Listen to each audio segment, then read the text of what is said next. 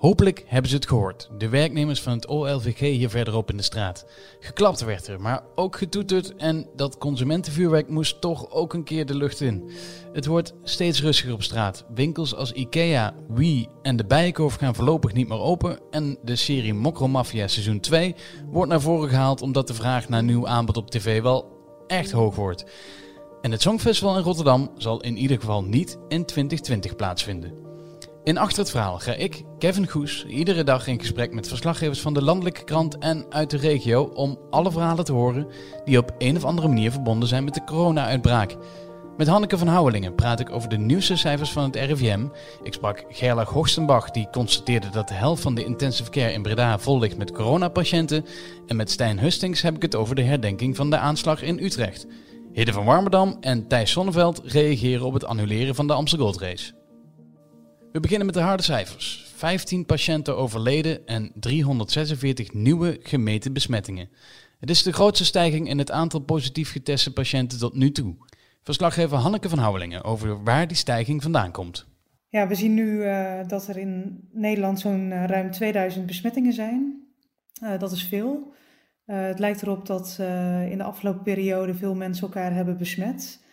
Um, en dat zal de komende weken waarschijnlijk alleen nog maar meer worden. Um, het duurt namelijk eventjes voordat de maatregelen die zijn afgekondigd door het kabinet, waarbij je uh, minder contact met elkaar moet hebben, veel moet thuiswerken, um, sporadisch naar de supermarkt gaat, dat het effect daarvan pas over een paar weken te merken is. Dus de komende tijd wordt het echt wel druk in de ziekenhuizen, is de verwachting. Ja, druk in de ziekenhuizen, dat merken ze nu nog niet echt, hè, zeg jij? Nee, nou, er liggen nu ongeveer, uh, zijn ongeveer 400 mensen opgenomen geweest in de ziekenhuizen. Uh, op de IC's ehm, liggen er ook meer dan 100 mensen. Dat is volgens de voorzitter van de Nederlandse Vereniging voor Intensive Care, is dat ehm, nog niet vreselijk veel. Ja, natuurlijk is het veel in absolute aantallen. Um, maar we kunnen het nog wel aan. De situatie in de ziekenhuizen is echt nog wel houdbaar. Er zijn nog genoeg plekken. Nederland telt uh, normaal gesproken 1150 IC-bedden. Dat aantal wordt nu in rap tempo opgeschroefd naar 1500 en misschien zelfs wel 2000. En je merkt nu dat um, er ook steeds meer patiënten worden uh, verspreid. In eerste instantie in Brabant. Dus zo is het voorgevallen dat het Catharina ziekenhuis in Eindhoven negen patiënten heeft overgenomen van een ander Brabant ziekenhuis. Om daar weer een beetje lucht te scheppen. En uh, het idee is, als het nu drukker wordt in Brabant, dat er ook patiënten worden overgeplaatst uh, naar het noorden van het land. En ook daar worden nu uh, nieuwe IC-bedden vrijgemaakt. voor een land in gezondheidscrisis is het opvallend stil in de ziekenhuisgangen. ik hoor van artsen dat er eigenlijk bijna niemand op de gangen is. Waar normaal uh, mensen zitten te wachten bij de polyklinieken of uh, families die met bloemen op weg zijn naar, uh, naar hun zieke familielid. Um, ja, zijn al die mensen eigenlijk niet aanwezig. Want of de operatie of polyklinische afspraken zijn afgezegd, de bezoekafspraken um, zijn aangescherpt. Dus er mag ook maar één bezoeker per cliënt per dag komen. Dus het is, ja, je zou kunnen zeggen, het is de stilte voor de storm. Even terug naar, uh, naar maandagavond. Uh, Mark Rutte die zei in zijn toespraak uh, dat wij in Nederland voor groepsimmuniteit gaan. Nu is daar heel veel verdeeldheid over. Hè? in de Tweede Kamer is een groot debat. De WHO heeft andere richtlijnen of, of denkt, overal ter wereld denken ze er anders over. Um, hoe moeilijk is hier nou om, om de juiste lijn te kiezen? Ja, wat je zegt, hè, er is een verdeeldheid. Um, er is grote verdeeldheid over of in Nederland nu de juiste strategie hebt gekozen. Um, groepsimmuniteit betekent eigenlijk dat we ervan uitgaan dat een groot deel van de Nederlanders, vooral de jonge gezonde mensen, ziek zullen worden. Die zullen allerlei milde klachten hebben, dus keelpijn, uh, misschien uh, verhoging. En zij worden uiteindelijk immuun tegen dit uh, virus. Ze maken antistoffen aan. En als dat maar bij genoeg mensen gebeurt, dan vormen zij als het ware een muur, um, een beschermende muur uh, voor de mensen die kwetsbaar zijn. Dat is het idee van groepsimmuniteit. Nou, die strategie heeft het RIVM gekozen, werd ook uitgelegd door Rutte van de week. Um, maar daar is nu heel veel kritiek op ontstaan. Uh, want de andere kant van het verhaal is, en dat is ook waar de WHO voor waarschuwt, is wat is de prijs van deze strategie? Betekent dit dat, um, dat er heel veel slachtoffers gaan vallen, heel veel dodelijke slachtoffers? Um, want we zullen niet iedereen kunnen beschermen tegen het virus. Dus zijn we bereid om die prijs te betalen? Um, dat, is nu, dat is nu het grootste discussiepunt. En daarom kiezen ook andere landen, zoals uh, bijvoorbeeld Frankrijk en Italië, voor een totale lockdown. Waarbij uh, mensen dus ook niet meer ja, de straat op mogen. Hoe is de sfeer bij jou thuis eigenlijk? Uh, kom jij de dagen een beetje door? Het is razend druk bij ons. Um, ik zit thuis te werken. Ik heb mijn uh, laptop op de keukentafel staan. En uh, ja, soms gaan er uren voorbij dat ik even vergeet om te eten of een kopje koffie te nemen. Omdat we ja, zo vreselijk druk zijn met het, um, het nieuws van de dag. En dat verandert ook per uur. We krijgen constant nieuwe cijfers binnen. Er zijn uh, nieuwe richtlijnen. We proberen te volgen wat de sfeer is in het land, hoe mensen met de uh, maatregelen omgaan. Dus er is gewoon zoveel te schrijven dat het um, nou ja, in, in ons vakgebied in elk geval echt uh, topdrukte is nu. Ja, heb je ook dat gevoel dat, dat het nieuws wat normaal in één maand gebeurt, nu in een uur aan je voorbij gaat? Ja, het is gewoon bijna niet meer bij te houden. Ik bedoel, we proberen ons zoveel mogelijk te ja, in te lezen. Maar uh, zelfs voor ons, uh, wij zijn natuurlijk goed geïnformeerd over het algemeen. Um, ja, er gebeurt zoveel dat, het, um, ja, dat je dat wel kan stellen. Ja. Verslaggever Hanneke van Houwelingen.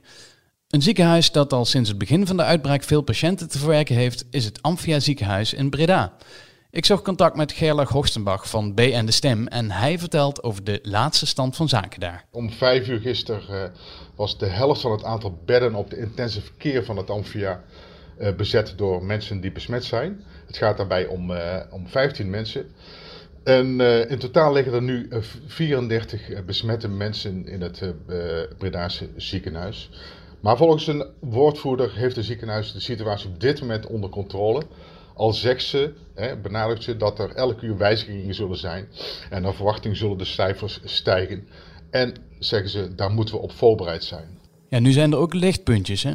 Die zijn er zeker. Uh, dat wil het ziekenhuis absoluut benadrukken. De afgelopen dagen zijn uh, eh, 14 mensen die uh, in het ziekenhuis hebben gelegen met het coronavirus naar huis gestuurd. Dat betekent niet dat ze allemaal zijn genezen, maar sommigen hebben nog maar zo weinig symptomen dat ze in thuisisolatie kunnen en dus niet meer in het ziekenhuis hoeven te liggen. Nu wordt uh, het, het, ziekenhuis uh, wordt overvraagd, hè? het is druk, uh, er, ja. er, liggen veel mensen op, op de IC. Um, andere instanties in Breda zijn gesloten, zoals het, ja, het gemeentehuis. En de ambtenaren daar die hebben iets, iets moois daarop verzonnen. Ja, nou het gemeentehuis is niet helemaal gesloten in Breda, maar er zijn natuurlijk ongelooflijk veel ambtenaren die nu thuis werken. in Breda gaat het om ongeveer duizend ambtenaren. Maar een aantal daarvan, zeker die in, de, uh, in bepaalde diensten werken, die, die zitten nu echt werkloos thuis. Die kunnen ook thuis niks doen.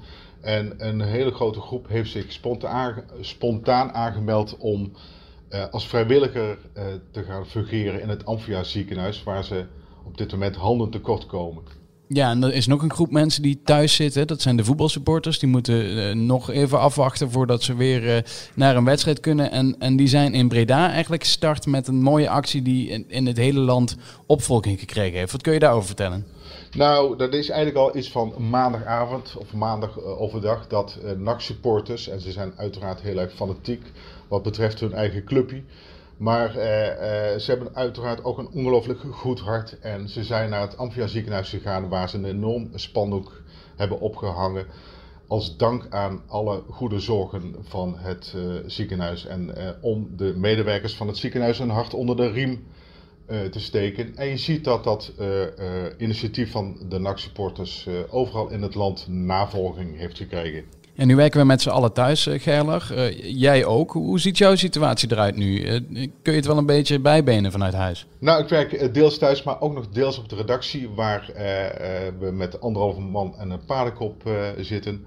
En probeer ook nog wel veel op pad te gaan, naar buiten te gaan, de verhalen op straat te halen. En en we kijken dat uh, van dag tot dag hoe dat uh, zich gaat verlopen. En van Breda gaan we naar Utrecht. Vandaag is het een jaar geleden dat op het 24 oktoberplein een aanslag gepleegd werd op een tram. De geplande herdenking kon vandaag niet doorgaan, vertelt Stijn Hustings, chef van AD Utrecht Nieuwsblad. Door het coronavirus uh, heeft de gemeente uh, natuurlijk ook uh, op dit vlak moeten ingrijpen. En ja, hoe pijnlijk ook moeten zeggen, ja, de herdenking gaat niet door op het 24 oktoberplein. Dus de plek waar vandaag precies een jaar geleden die verschrikkelijke aanslag plaatsvond. Uh, zou vandaag ook uh, groots worden stilgestaan bij die gebeurtenis. En de gemeente heeft dus gezegd: nee, dat, dat, dat kunnen we niet meer doen. Um, de burgemeester heeft vanmorgen wel nog een krans gelegd. dat heeft hij in alle vroegte gedaan zonder daar rugbaarheid aan te geven. maar dat was het dan dus ook.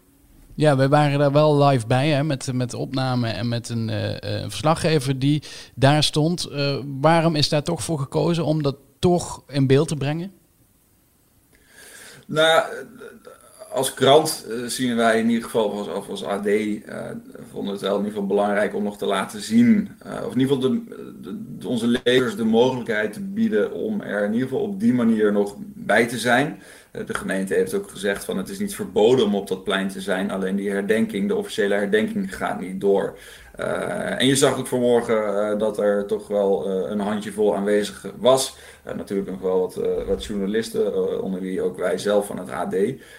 maar op die manier hebben wij dus ook door dat live via ad.nl uit te zenden, onze lezers, onze kijkers de mogelijkheid geboden om toch een soort van bij die herdenking aanwezig te kunnen zijn.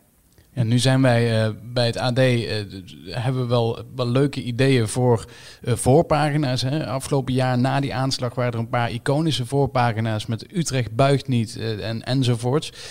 vanmorgen weer een. Hè? Als je in Utrecht woonde, kreeg je een hele bijzondere plaat. Hoe, hoe kwam dat idee naar voren?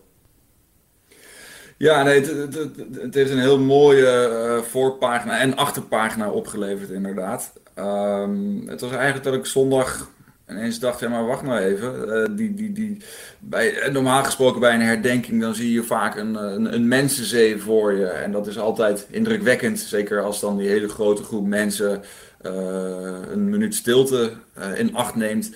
ja, en dat komt nu natuurlijk niet. Dus, dus ook weer door dat coronavirus um, is alles anders dan anders. maar toch wilden wij eigenlijk als, als, als redactie van het AD Utrecht Nieuwsblad uh, proberen om uh, die mensenzee, die mensenmassa dan toch op een of andere manier in beeld te brengen. Dus dat heeft er, uh, erin geresulteerd dat wij onze lezers hebben gevraagd: joh, stuur nou gewoon een foto van jezelf, een selfie. En dan zorgen wij wel voor die mensenzee. Uh, en daar hebben onze lezers echt massaal gehoor aan gegeven. Het heeft honderden reacties opgeleverd. Uh, met dus ook inderdaad een uh, bijzondere wikkel om onze krant heen. Een wikkel zoals we het dan noemen. Dus die voorpagina plus de achterpagina.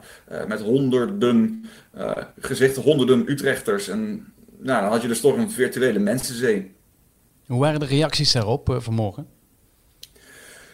Van wat ik ervan heb meegekregen, uh, heeft het mensen echt uh, geraakt. Uh, laat ik voor mezelf spreken. Toen ik gisteravond het resultaat zag, toen we een proefdruk maakten, moest ik ook wel even slikken. Omdat ik dacht, nou verdorie zeg, nu hebben we in ieder geval toch ja, die mensen, die, die, die, die, grote Utrechtse gemeenschap, die, die zo enorm is geraakt door die, die laffe aanslag, nu toch een gezicht kunnen geven. Dat was Stijn Hustings van AD Utrechts Nieuwsblad. Sluiten we af met wielrennen, want de Amstel Gold Race gaat definitief niet door. Nederlands enige wielerklassieker en Limburgs trots is afgelast vanwege de coronacrisis. Hidde van Warmerdam en Thijs Sonneveld van de podcast In het Wiel skypten daarover met elkaar. Dat ze nog zo lang hebben gewacht om hem eruit te halen, dat denk ik ook voor. Wat. Hoop je dan echt op een soort mirakel of zo? Ja, ik weet het niet ja, goed. Lijkt me voorkomen normaal dat hij eruit is. Ik geloof ook niet meer dat er iemand mee rekening had gehouden dat hij uh, überhaupt werd gehouden.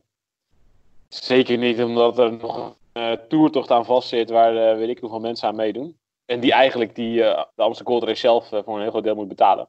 Dus het lijkt me voorkomen normaal dat hij eruit gaat. Alleen de vraag is een beetje, gaan we dat ergens nog dit jaar weer terug erin passen? De Ronde van Vlaanderen, Parijs-Roubaix, de Giro, Amsterdam Gold Race, Milaan San Remo, Lijkbasten gelijk, de Waalse Pijl, de Trobo Lyon. Ja, het, het kan wel eens een hele drukke, drukke herfst uh, worden. Ja, ik vind het al zo, ik vind het zo mensen die allemaal bezig zijn met nu, wanneer gaan we dat doen? Ja, we gaan de Giro eind mei doen. Nee, dat schiet lekker op. We, gaan, doen het twee weken later. Dan zijn we er helemaal vanaf, jongens. nu mag niemand naar buiten komen, maar als we twee weken uitstellen, zijn we er helemaal vanaf. Komt helemaal goed.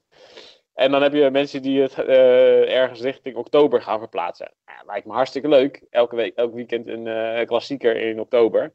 Maar ja, als je naar een beetje naar de, allerlei virologen nu luistert, dan zeggen ze dat we gewoon helemaal niks weten over hoe lang dit gaat duren. En of een virus niet na de zomer, als het misschien een klein beetje afzwakt, weer opnieuw uh, de kop, in ieder geval op de kop opsteekt. Ja. Dus voor hetzelfde geld zit je dan weer in een nieuwe coronagolf.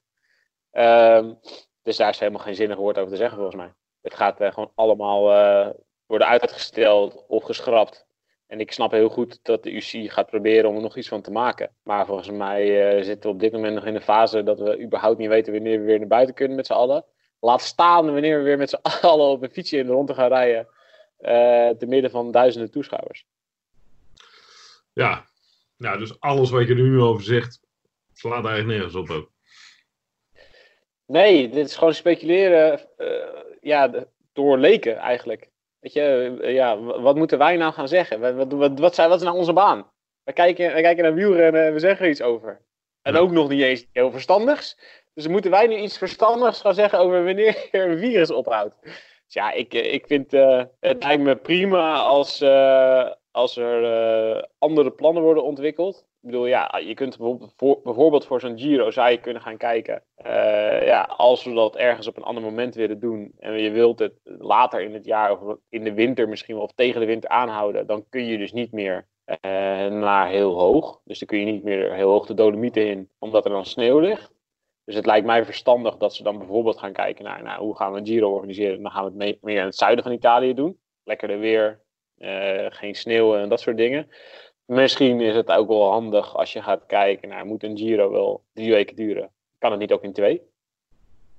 Moet je misschien uh, niet één dag zeggen, we houden de eerste, de eerste rit van de Giro is meteen Milaan Sanremo. Ja, dat soort dingen zijn volgens mij veel logischer om naar te kijken dan gewoon weer drie weken Giro op een ander moment gaan inplannen.